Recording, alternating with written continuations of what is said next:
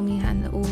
这里是我琐碎记录留学生活的账号，所以如果你喜欢听我废话的话，可以继下继续听下去。那如果你不喜欢的话，也没办法，那我们就开始喽。是的，记者本人现在终于已经抵达伯明翰了。就是上一次录音还在说，就是在出发前两天很紧张嘛。然后咻咻咻咻咻，嘣嘣嘣，然后就已经到今天了。今天是二十一号，现在是二十一号的晚上九点。对，然后嗯，录完上一个音之后，就是就要开始准备出发嘛。然后其实录完那天的音之后，我就没有那么紧张了。不知道是不是因为讲出来之后就可以好好面对这件事情，还是就只是。刚好一个时间性过去，就是在录完那天音之后，我就觉得，嗯，接下来的心情就比较像是，好，真的已经要去了，然后要开始想一些要准备哪些东西，然后要面对一个新的挑战的这种感觉。所以后来录完音之后，就心情就比较比较像是要开启一个新世界挑战的感觉，就不会像之前那样很紧张，然后一直睡不着这样子。然后今天这个录音想要跟大家分享我从台北到英国的漫漫长路。对，就是我那时候飞机是晚上十点，对，诶，没有是十点半，然后所以就是到最后一天。到飞飞的当天都还早上都还有时间嘛，所以我其实那天早上还做很多事情，就是我是前一天去做 PCR 检测，所以报告是当天飞的当天拿这样，所以我早上先去医院拿我的 PCR 检测，然后再去银行换英镑，而且那个银行还不是离我家很近的银行，就是因为我那个账号。嗯，反正一些原因就是我开的账号离我家有一点远，这样就是那个账号之后我妈可以帮我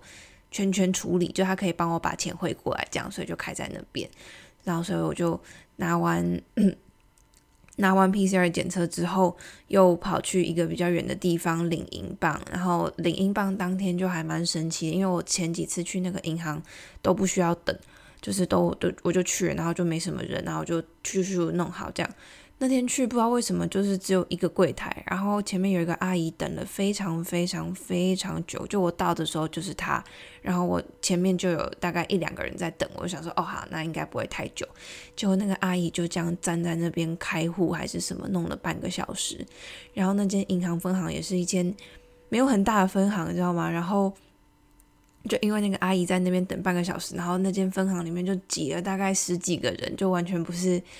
那个那个时间那个地点应该要有人数，然后我就看到很多个本来要进来办事情的人，然后就可能中午午休进来办事情，然后一进来发现，嗯，怎么那么多人？就跟那个警卫说，哦，那不好意思，我晚点再来，好，午休时间可能不够长。对啊，假扯远了，对，然后我就拿了换了英镑之后。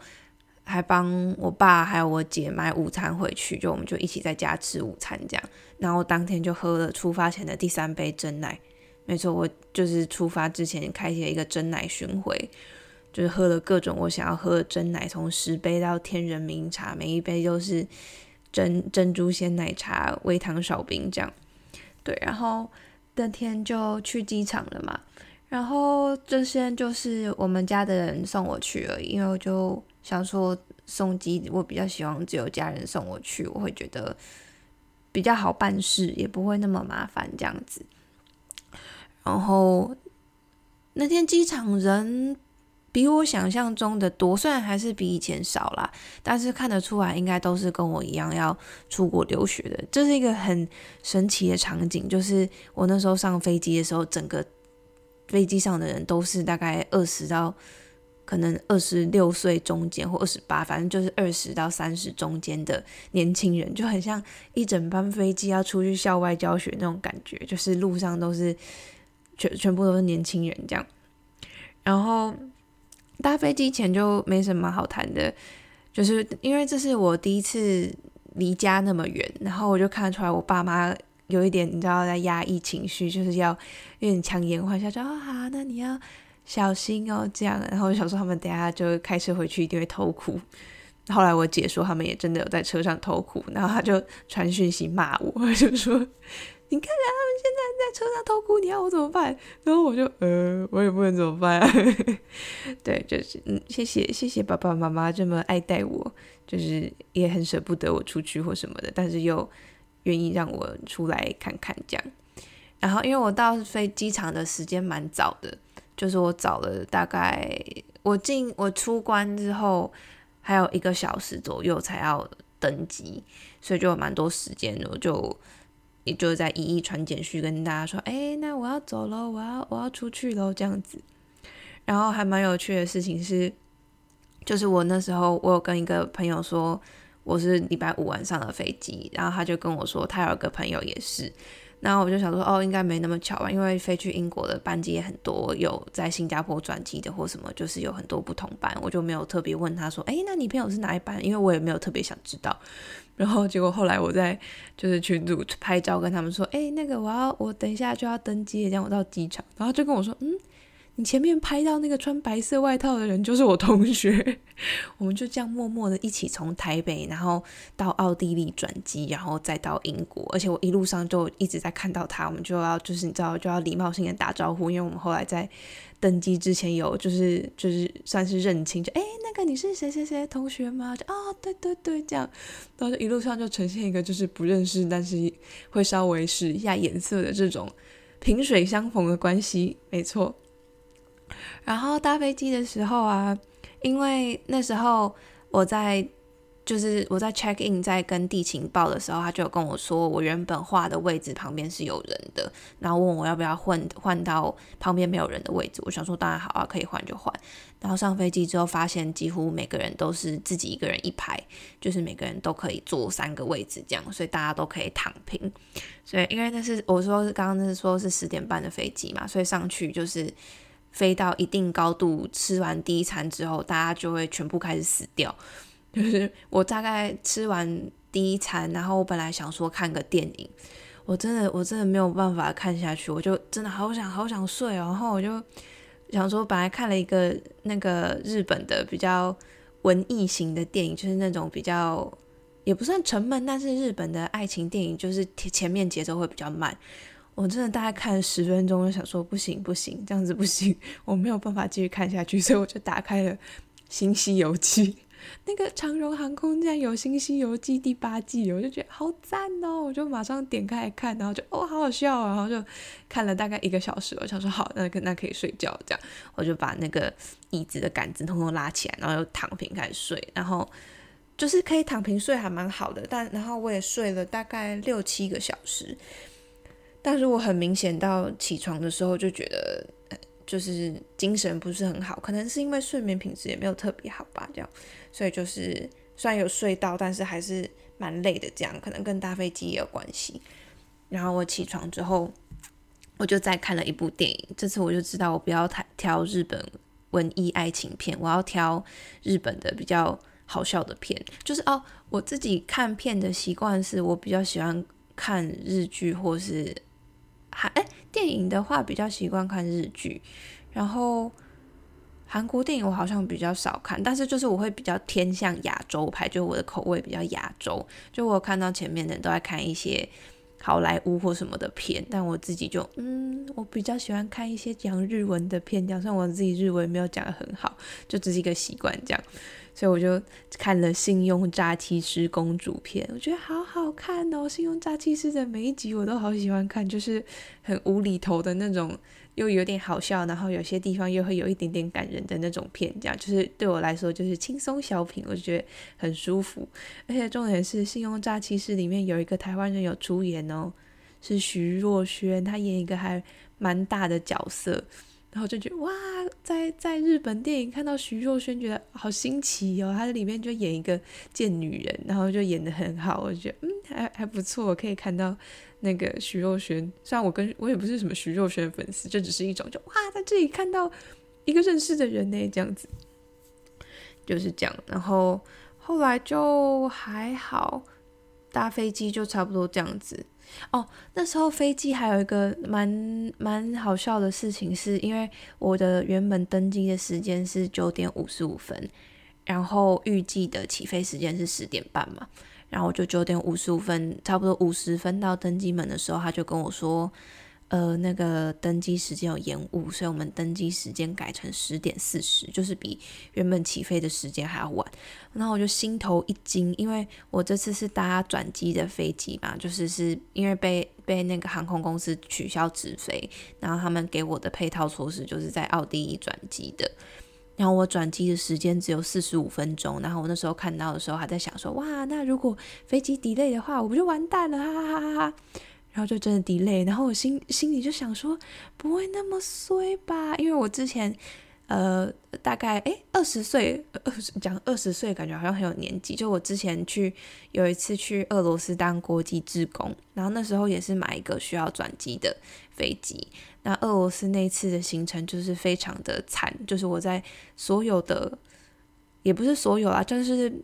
因为转机的关系，然后也有 delay，所以我行李。搭了四次飞机，有三次行李都不见，就这是一件很糟糕的事情。反正这就是可以之后有空再讲。这样，就我那时候一踏上俄罗斯的土地，我就丢了所有的行李，然后我没有衣服可以换，然后就是隔天还要再回那个机场找行李箱。然后我那时候又还不知道怎么处理这件事情，然后我就整个很紧张这样。然后所以我在当下当天我在等往奥地利的飞机，然后又延误的时候。我就不禁想起了俄罗斯的那段时间，而且那时候也是晚上的飞机，然后也是转机时间很短的那种。我想说不会那么衰吧？这是什么回光返照吗？就是，哎，不是回光返照，不是这样用，这是什么？就是旧剧重演。我想说怎么会这样？还好后来到奥地利的时候，时间不算太晚，而且那班飞机上。好像有超过一半的人都是跟我一样要转机到英国，所以就是航空公司有一整包一起处理，这样就是在快要下机之前就一个一个来跟我们说，就哎你们等下可以提前下机这样子，然后让我们转机不要延误，所以那时候就还蛮顺利的，到奥地利也没什么事情，只是到那时候到奥地利的时候是当地的凌晨两三点吧，然后那时候是台湾的十点，然后因为我第一次出远门嘛，然后。我爸妈就会比较紧张，也也有呃也有朋友们也比较紧张，这样，然后大家就会，我就一到奥地利机场，然后就很想要报平安啊，然后一直连不上网络，然后一开网络就超多讯息，就问说到了吗？有没有顺利赶上飞机？什么什么？然后我心里就想说，如果我现在没心里没有顺利赶上，我也不会在这里回你们讯息，就是对。我就觉得，嗯，这些讯息是不是有一点激乐？但是我就想说，嗯，那是大家的关心啦，没有关系。这样，我就赶快打电话给我爸，打电话给我妈，然后跟大家说，就哎，我有顺利到奥地利机场，然后也应该赶得上飞机这样子。然后就后来就顺利得到英国了。哇，光讲就是搭飞机的故事就讲了一大堆。我这最近很常自言自语，诶，就是在也不是出国之后出，虽然我才出国一个礼拜。就是大概在大学毕业之后，可能就是比较少成群结队之后，我就很常自言自语，然后就可以讲很久，就我可以跟自己讲话讲很久。我觉得这是一个毛病，我现在 觉得有一点害怕，不过没有关系。对，就是我觉得，就是我会有时候不是不是一直在家自言自语，就是我有时候会。走在路上，就我可能自己去买东西，或是自己要走去哪里，然后我突然想到一件事情，然后我就会戴着口罩，然后边跟自己讲话，因为我觉得讲出来之后，我的思绪会比较清楚。通常也不是什么大不了的事情，就只是我会突然想到一件事情，然后就会就在心里梳理说：“诶，我是这样子想的吗？那这样子想对不对？”这样子，反正就是最近常自言自语。结果这个就因为因为这样抛开变得超长，大家就不愿意听，没关系啊，这就我自己录的爽的。对，然后刚刚讲到哪里？刚刚讲到，呃，到哦，对，顺利的转机，然后后来就到英国就排队入境嘛。然后那时候我之前查资料就有看到，大家在英国入境都会排有一点久，就是尤其是我飞的这个时间，差不多就是刚好是留学生就是大大举入侵英国时间，所以那个海关都听说都会排很久这样。然后我那天是。听说是不算是很久，就是但是也大概排了一个小时，而且我那时候就是搭了十六个小时的飞机，然后东西又很重，我光站在那边十分钟，我都觉得度日如年，然后那个队伍完全不会动，我就觉得哦好累哦这样，然后那时候会排那么久，主要是因为现在入境英国有三个东西要检查，然后就是诶，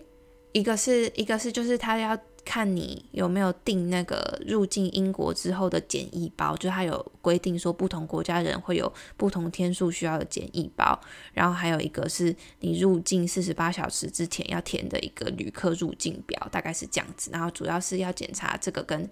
就是你的护照上面的签证，主要是这三个东西这样。所以我那时候就这三个东西都准备好，然后有一些可能。附加的档案，因为我就很怕那个海关过不去，然后就印印了很多份啊，然后很多就是证明的文件这样子，然后就拍拍拍拍拍拍拍拍拍拍拍拍到好不容易到前面，然后终于要到我的时候，我就说好，我已经准备好了，你不管就是给我什么挑战，我都可以告诉你说我真的可以入境英国这样。结果我那个柜台的，就是那个那个叫什么航管署的人嘛。就是那个人完全没有看呢，他就打开我的护照，然后盖章就让我走了。然后我就想说，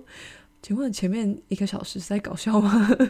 为为什么为什么每个柜台的奇异度会差这么多？就是有些人检查超久，因为我刚刚就有看到前面有几个台湾人就被停很久，这样我也不知道他们在问他什么。然后旁边还有一区就是被滞留的，可能是有入境有问题的区。就我排队经过的时候，就看到海关对他们很凶，就是要请他们出去的时候也就很凶，跟他们说你下次不可以怎么样怎么样怎样，然后你的文件要怎么样怎么样怎样讲。然后我就已经很害怕，然后也准备好要面对挑战，然后那个海关什么都没看就放我走了。那我就想说，嗯，不知道该开心还是难过，但是反正是顺利的踏上英国的土地了，这样。然后，因为我那时候，我我有一个朋友住在伦敦，他虽然算是我英国的保姆。然后我那时候因为想说飞机搭很久嘛，就想说当天在他们家住一天，我隔天再来伯明翰这样子，所以他就来机场接我。然后看到他的时候，就哇，我终于到了！看到保姆之后，就知道一切没有问题的这样子。对，然后因为我第一次搭那么久的飞机。还要转机，这样。我之前搭最久可能是搭到，诶，俄罗斯也是蛮久的。但是俄罗斯，对，就是我在讲什么，反正就是俄罗斯跟这次都是转机蛮久的飞机，这样。然后这次特别有感觉的是时差在我身上还蛮明显的，虽然没有很多天，就是前一两天这样，但是我就会觉得，虽然我有睡觉，但是都睡不太饱。然后起床的感觉就很像，就是熬夜一整天，然后还喝酒，然后宿醉的那种，就是那种你不太知道你自己脑子在干嘛，然后也不脑子也不太清楚，然后一整天都就是浑浑噩噩的，然后你会突然有时候很有精神，然后又突然超级想睡觉。突然很有精神的时候，应该就是肾上腺素之类在分泌吧，就是要让我就是维持生理机能的活下去。但是就是在那个。那个分泌的结束的低潮的时候，我就会非常的累，我就是感觉站在路上都会想要睡着的那一种。但是大概隔天，诶，隔一两天我就差不多调完时差，所以应该算是年轻的本钱，应该是这样吧。虽然我隔天是五点起床了，就是有时差之后的第一天是五点就起床，就觉得蛮好笑的。对。然后，现在是录了多久？我已经讲了十八分钟了，会不会太长？前面两支影两个音档都只有五分钟跟一分钟，然后第一集因为刚到英国，好多话可以说，就录了二十分钟。好，没有关系，我继续，我想要继续把我到伯明翰之前的事情讲完，因为这其实我前天昨前两天到的时候就想录，但是就是好多事情要处理哦，就一直没有办法录，我就觉得再拖下去，我就会忘记。搭飞机的这段很多的细节，这样，所以我希望可以把它记下来。然后，所以隔天，哦，我就住了一天晚上在伦敦，跟我的保姆一起，然后保姆就带我去吃饭啊，然后去 shopping mall 啊什么。他们这里真的是一个没有没有疫情的国度，诶，大家都已经不戴口罩上街，就是还是有一些零星的人有戴口罩，但是你可以看得到大概。主要的八成的人都已经是就是正常人在过生活，而且不知道为什么走在这边的街道上就有一种大家都过得很爽的感觉，就不是说他们在做什么特别的事情，但是就是他们有一种很有在生活的感觉。就我那时候到的时候是下午嘛，然后我就出来之后啊，就是那天天气蛮好的，伦敦天气蛮好，然后太阳很大，然后晒起来暖暖的，但是又不会到流汗这样子。然后就可以看到路上就有人在跑步啊、遛狗啊，然后在路边的咖啡厅喝咖啡啊，然后公园里面有很多很多人都在晒太阳，觉得大家都。感觉很在享受自己的生活的感觉，不知道是不是因为我之前在台北，可能在外面走动的时间都是上下班时间，我就觉得走在路上的人看起来都很像死鱼，然后来了之后就觉得，嗯，这边的人为什么看起来好像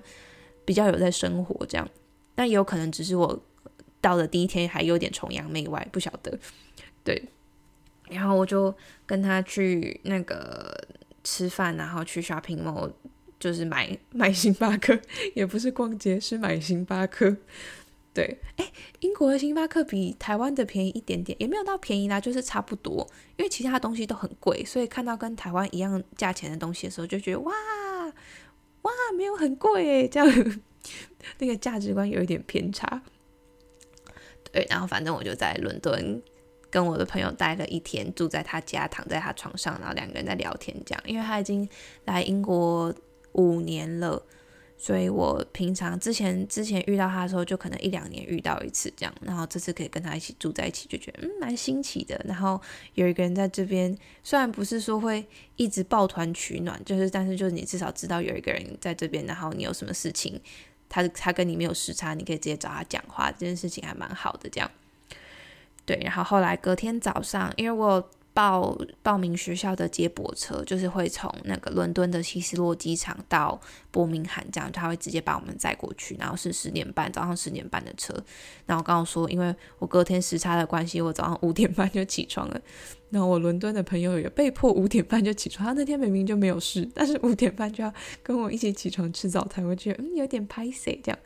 那我们就早上就吃完早餐，就是划手机啊、闲晃啊，在在家里晃来晃去什么什么，然后再把行李收一收，去搭去搭接驳车这样。然后因为我来英国的行李是一个三十公斤的大行李，跟一个小的随身行李和我的书包这样。然后除了那个托运行李的三十公斤有称重之外，随身行李是没有称的，所以我的随身行李真的重到靠腰，就是 我那我的小行李箱跟我的书包都会毛起来塞，就是说因为电脑那些都要放在里面嘛，所以背包已经很重了，然后托运行李放不下的东西又全部都塞在随身行李里面，所以我的东西就是呈现一个三包都很像石头的状态。然后，所以我到伯明翰下那个接驳车之后，我就要自己把那三颗石头就是搬到我住的宿舍。虽然下车的地方跟宿舍没有离得很远，但我真的觉得，就是我是就是近一个月或是近半年来走过最最最辛苦的路途。而且因为那个下车的地方，就是英国的路没有很平，路不平专案。对，就英国就是那种碎石子路。然后你推行李箱的时候是没有办法很平稳的推的，就表示其实我需要给它一个向上的拉力，才可以让它就是稍微摩擦力比较小这样。所以我就要单手一一手把那个三十公斤的行李用我的小手臂往上拉，然后左手又要把那个比较重的随身行李也给它一个向上的拉力往上，然后我后面又背着我的行李箱，不是行李箱，后面又背着我的电脑，就是我的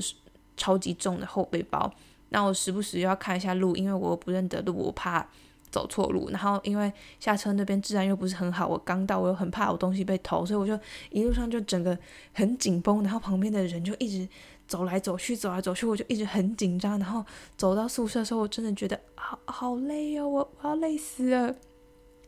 而且那时候因为那个接驳车有先去另外一个宿舍，所以我到的时间其实比。我跟宿舍约的时间晚一点，那我就觉得那个跟我约的那个宿舍的工作人员就看起来有一点不爽，而且那天是礼拜天，他因为我要来，他还要来帮我开门，所以我就觉得嗯，对不起啦，但是也没有办法。我后来有我有签寄简讯跟他说我会晚一点到，然后本来跟他说晚二十分钟，后来晚又晚了二十分钟，最后差不多晚了快一个小时才到这样子。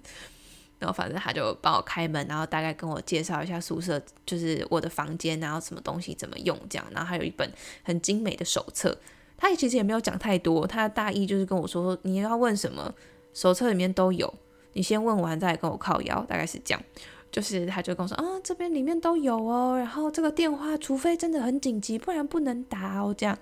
然后想说好好好好好，然后就出去。那我就好不容易把行李箱放下来之后。我就真的坐在我那个什么都没有的宿舍的地板上，然后我就深深的吸了一口气，然后再叹了一口气，想说啊，终于要开始了。这样就是前面好多好多离离扣扣的事情，然后到终于到这个宿舍，然后终于抵达，然后把门关上，只有我一个人在这个房间跟这个宿舍和我未来的生活的时候，就有一种。啊，不知道有一个，就是当下是一个很累，但是又很期待，但是又不太知道会发生什么事情的状态。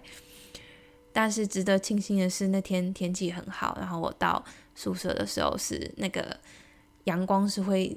照进来我的宿舍，然后会有一点光影，这样我就觉得嗯，好漂亮哦，然后就觉得嗯，好好好，我要开始我的新的旅程，这样。对，以上就是我有点漏漏漏漏等的抵达英国前的记录。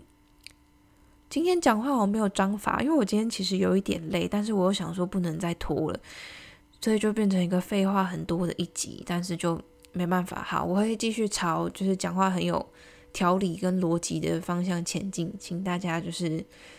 嗯，温柔的 守护我，讲这种话超不要脸的，又不是什么媒啊，怎么可以说温柔的守护我这种话？对，反正就是讲，就是我会继续努力成为一个讲话比较有条理，让大家听我的 podcast 不会这么辛苦。对，哈，这样子啊，我本来还想要讲那个我去采购的事情，但是这样好像会太长，那就先这样子好了。光讲飞机跟到宿舍，什么都还没在伯明翰的生活完全还没有开始，就已经今天就要结束了。但是没有办法，我不想要一集拖太长，这样三十分钟是极限。因为我自己也不太喜欢听太长的节目，除非他们讲的很有逻辑。像我这种讲的乱七八糟的，如果听太长，我就会觉得很生气。对，大概就是这样。所以，嗯，之后可能明天、后天、大后天再跟大家分享我第一次。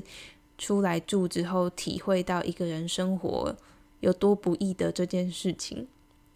好啦，那今天就先到这里啦。我明天还要参加一些学校的活动，下礼拜就要开学。不知道开学之后我的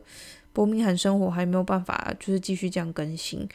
但是我会，嗯，用我自己舒服的方式继续把我的生活记录下来，这样。然后这支。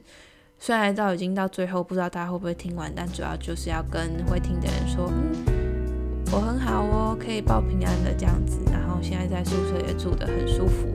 所以希望在这边的生活可以越来越顺利。也祝台湾的大家工作或是念书或是活下来都活得很棒。嗯，那就这样。